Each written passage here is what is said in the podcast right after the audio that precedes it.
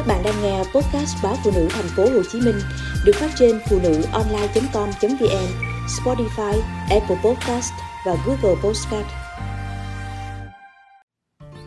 Ngày trời đẹp, em sẽ đến. Một ngày, gã thức giấc từ 5 giờ sáng. Thời điểm chưa bao giờ là của gã, trừ những lúc cấp bách. 5 giờ sáng, bầu trời còn chưa sáng hẳn và gã chỉ vừa chợp mắt vài tiếng cho giấc ngủ đêm.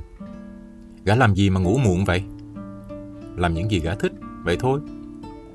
Gã từng đọc đâu đó rằng muốn hại một người, cứ để cho họ làm tất cả những gì họ thích. Tất cả những gì họ thích, theo nhiều nghĩa. Mà những thứ gã thích, oái oăm thay, đúng theo chiều hướng là để hại chết cuộc đời gã. Vậy mà gã đã tập được thói quen thức dậy lúc 5 giờ sáng. Gã thấy hâm mộ chính mình vì điều đó. Việc xây dựng một thói quen, theo khoa học đã chứng minh thì chỉ cần 21 ngày – nhưng với gã thì mất gần 3 tháng. Đó là khoảng thời gian gã và hàng triệu người dân lao vào cuộc chiến chống dịch. Dịch lan từ thành phố này sang thành phố khác. Chính phủ kêu gọi người dân chung sức bằng cách đơn giản nhất là ở yên trong nhà. Gã đã gặp nàng vào khoảng thời gian ấy trong một lần tình cờ lang thang trên mạng. Nàng tinh khôi trong bộ trang phục thiền màu trắng, nước da nàng trống hồng và xoáy vào gã ngay tức khắc là ánh mắt biết nói của nàng. Những ngày mọi hoạt động chỉ có thể diễn ra qua mạng, nàng cũng mở lớp thiền online và kêu gọi mọi người cùng tham gia. Gã thì không biết gì về thiền, gã sống vô độ, thích gì ăn nấy, muốn gì làm nấy. Gã có thể đi chơi thâu đêm rồi về nằm vật ra ngủ ly bì cả ngày. Gã cũng có công việc, đủ thu nhập để sống và chiều chuộng những sở thích mà gã cho là bình thường của người trẻ như gã. Tuyệt nhiên, gã chưa bao giờ thấy mình cần điều chỉnh điều gì như là thiền để tiếp thêm năng lượng hay cân bằng thân tâm trí như cách mà nàng nói về thiền. Nhưng có một điều không thể chối cãi. Gã có cảm xúc mãnh liệt với nàng ngay từ cái nhìn đầu tiên. Gã không dám nói cảm xúc đó là yêu vì gã chưa từng yêu bao giờ. Ánh mắt của nàng có sức hút kỳ lạ khiến gã không rời xa được. Dẫu chỉ là qua những bức ảnh hay những đoạn clip ngắn chia sẻ về thiền. Ánh mắt đó theo gã vào tận giấc ngủ đến khi thức giấc.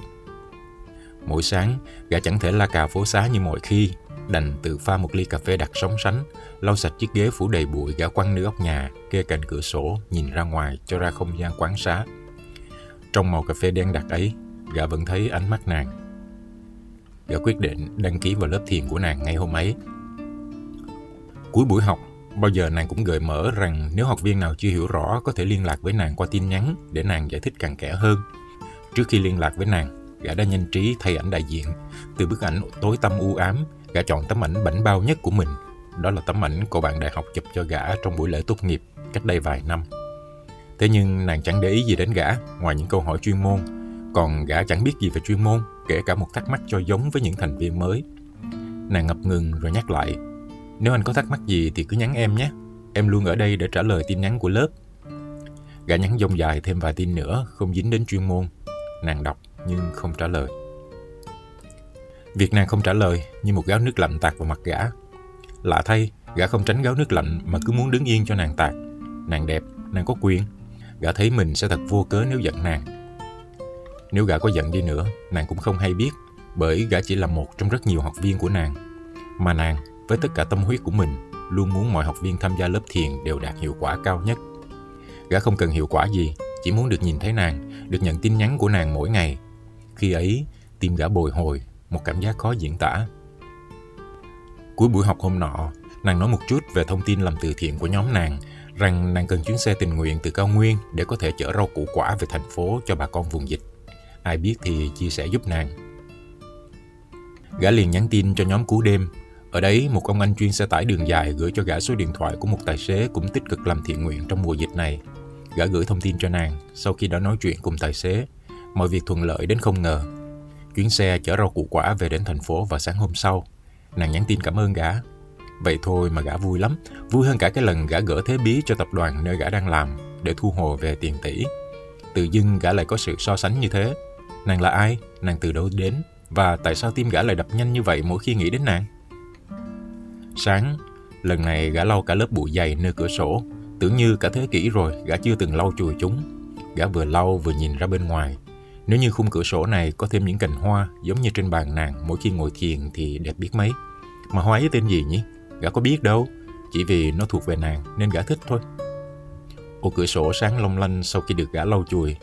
Tiện tay trong lúc lấy gói cà phê nơi học tủ, gã tìm thấy khay sông tinh dầu đã rất lâu không chạm đến. Đó là vật kỷ niệm của cô bé tóc bím quen gã từ thời sinh viên để lại. Gã phủi lớp bụi, dốc ngược lọ tinh dầu chỉ còn vài giọt. Hương thơm vẫn thoang thoảng dễ chịu. Gã lại thấy nàng trong làng hương thanh nhẹ ấy. Nàng luôn xuất hiện trong tâm trí gã ở trạng thái dịu dàng, thanh khiết và có phần không thực. Còn gã đê mê đi trong trạng thái ấy. Thật trùng hợp, gã nhận được tin nhắn của nàng. Anh có rảnh không? Có thể phụ tụi em những việc nặng nặng không? Xe hàng nửa tiếng nữa sẽ đến. Từ sau tin nhắn đầu tiên gửi nàng, gã bắt đầu có thói quen chộp lấy điện thoại mỗi khi nghe âm báo tin nhắn và sẽ tiêu nghỉu nếu tin nhắn ấy không phải của nàng.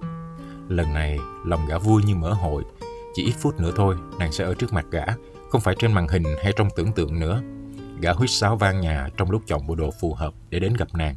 Đây chẳng phải lần đầu gã được gặp nàng đấy sao? Gã hỏi đến cô gái thứ ba rằng cô có phải Kim Ngân, tên nàng không? Thì cô gái thứ tư cũng trong lớp khẩu trang, kính trắng kín mít trả lời. Ngân dương tính bữa giờ vì không triệu chứng nên tự điều trị ở nhà đó anh. Một cô bé khác ra vẻ nghiêm trọng. Mà anh đừng nói với ai rằng Ngân bị nhiễm Covid-19 nha.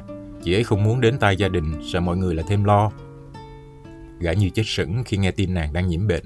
Bất giác, trong lòng gã dấy lên nỗi lo lắng cho nàng, như nỗi lo cho những người thân cận nhất mà gã quý nàng sẽ không sao đâu, đúng không? Đằng sau lớp khẩu trang và kính chắn, các cô gái vẫn vui vẻ với những câu chuyện, những bao hàng lần lượt được dỡ xuống. Họ cùng phân chia và chuyển đến từng địa phương. Gã ở lại cho đến khi những xe hàng của phường rời đi hẳn trong cái nắng oi ả ban trưa rồi mới về. Lâu lắm rồi gã không làm việc nặng nên toàn thân như rã rời, gã chạm vào màn hình điện thoại, định nhắn gì đó cho nàng thì nhận được tin nhắn từ nàng. Cảm ơn anh, anh nhớ khử khuẩn thật kỹ mỗi khi ra ngoài về cho an toàn nhé. Hẹn anh ở lớp thiền tối nay. Gã thấy cảm động. Nàng của gã mạnh mẽ quá, kiên cường quá. Tấm lòng của nàng luôn hướng đến cộng đồng, đến mọi người. Gã định nhắn gì đó để chia sẻ với nàng về tình trạng sức khỏe hiện tại của nàng. Hẳn là nàng cũng không ít lo lắng. Nhưng dường như mọi ngôn từ đều vụn vặt trước ý nghĩ. Cuối cùng gã chỉ nhắn rằng nếu nhóm có việc thiện nguyện gì, nhớ cho gã góp chút công sức. Chứ ở không gã thấy tay chân thừa thải quá. Gã hình dung nàng đang cười với gã. Ý nghĩ ấy đưa gã chìm vào giấc ngủ không mộng mị. Nàng và gã nhắn tin cho nhau thường xuyên hơn. Gã không chỉ là thành viên lớp thiền nữa Mà tích cực tham gia công việc thiện nguyện của nhóm Hỗ trợ kết nối và kêu gọi nhà hảo tâm Chuyển nhu yếu phẩm đến người cần. Mọi thứ đều qua mạng là chính Vì thành phố hạn chế người ra đường Cũng may, mạng xã hội trở thành những cánh tay kết nối con người lại với nhau Ở mỗi khu vực đều có những người tận tâm phục vụ cộng đồng Gã như bước vào một thế giới khác kể từ khi gặp nàng, không còn những ngày dài ngồi mong thời gian qua nhanh. Gã nhận ra niềm vui của việc giúp đỡ được ai đó trong hoàn cảnh khắc nghiệt này. Tin nhắn của nàng đến vào sáng sớm. Khi thành phố hết dịch, anh muốn làm gì đầu tiên? Gã nhắn lại rất nhanh. Anh muốn được gặp em đầu tiên, có được không? Nàng trả lời lại cũng rất nhanh. Anh muốn ta gặp nhau ở không gian nào? Câu hỏi của nàng như chạm vào trái tim gã. Gã đã mong biết bao sự có mặt của nàng trong không gian này chính căn nhà của gã. Điều mà trước đây gã nghĩ đó chỉ là mơ mộng của mình. Nhưng giờ đây, gã nghĩ mình cần nói ra với nàng, kể cả khi nó chỉ là mơ mộng. Anh muốn em ngồi cùng anh ở căn nhà này, cùng ngắm mặt trời lên mỗi sáng. Rất lâu sau, nàng mới nhắn lại, chỉ ba từ. Em sẽ đến.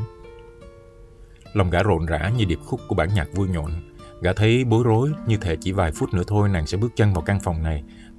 Mà hiện giờ nó bừa bộn quá, Gã phải dọn dẹp cho thật tinh tươm trước khi đón nàng đến. Gã đứng nhìn căn phòng mình. Ở góc này, gã sẽ đặt một chậu cây xanh để xem loại cây gì trồng trong nhà nhỉ. Hẳn nàng rất thích cây xanh. Gã đã thấy điều đó trong không gian sống của nàng. Gã đưa mắt nhìn bộ sofa cáu bẩn vì đã quá lâu nhà không có khách nên gã chẳng thèm để ý tới. Rồi tìm cách tự vệ sinh cho thật sạch. Gã nghĩ xem mình có cần sơn lại căn nhà không. Lần trước, gã đã mua sẵn sơn nhưng chẳng có động lực gì để làm chậu sơn màu thiên thanh vẫn nằm lặng lẽ trong nhà kho. Rồi gì nữa nhỉ? Từng góc trong căn nhà này, gã đều muốn chăm chút lại, trang trí thêm cho có điểm nhấn phù hợp. Cả những chùm đèn đầy mạng nhện kia nữa. Những ngày còn giãn cách này, gã sẽ sửa sang, lau chùi từng góc một. Ý nghĩ ấy khiến gã phấn chấn một cách lạ kỳ. Gã đã sống trong không gian bừa bộn ấy bao nhiêu năm, gã đã ngủ nướng đến quá trưa suốt quãng đời dài và gã sẽ tiếp tục không biết đến thiền, không biết đến tên bất cứ một loài hoa nào nếu như không có sự cố này không được kết nối với nàng. Gã cũng chưa bao giờ nghĩ mình có thể bận rộn một cách hạnh phúc như thế này với việc dọn dẹp, trang trí lại căn nhà, chờ ngày người con gái ấy bước chân vào. Hẳn đó phải là người quan trọng trong cuộc đời gã. Liệu đó có thể gọi là yêu chưa? Tối hôm ấy, gã nhắn hỏi nàng tên loài hoa mà thỉnh thoảng trong những phút giải lao của giờ thiền, nàng đã ưu ái hôn lên chúng. Nàng trả lời kèm thêm câu hỏi, anh cũng thích à? Gã để ai cần mặt cười. Anh ganh tị thì đúng hơn, vì nó được em hôn mỗi ngày. Bằng những thao tác rất nhanh, gã tìm mua giống hoa ấy qua mạng. Gã hình dung vài ngày nữa, hoa và đất sẽ được chuyển tới. Khi ấy, căn phòng cũng vừa sơn lại sáng choang, bộ sofa đã sạch tinh tươm, có thêm hai chậu cây xanh để bên cạnh và gã thì hì hụi đổ đất vào khay bệ cửa sổ, trồng hoa. Ngày nàng đến là ngày thành phố hết dịch và bụi hoa đã trổ bông, những cánh hoa đông đưa trong làn gió mát. Bầu trời hôm ấy rất xanh, nắng vàng nhẹ nhàng phủ trên những tán lá ngoài ban công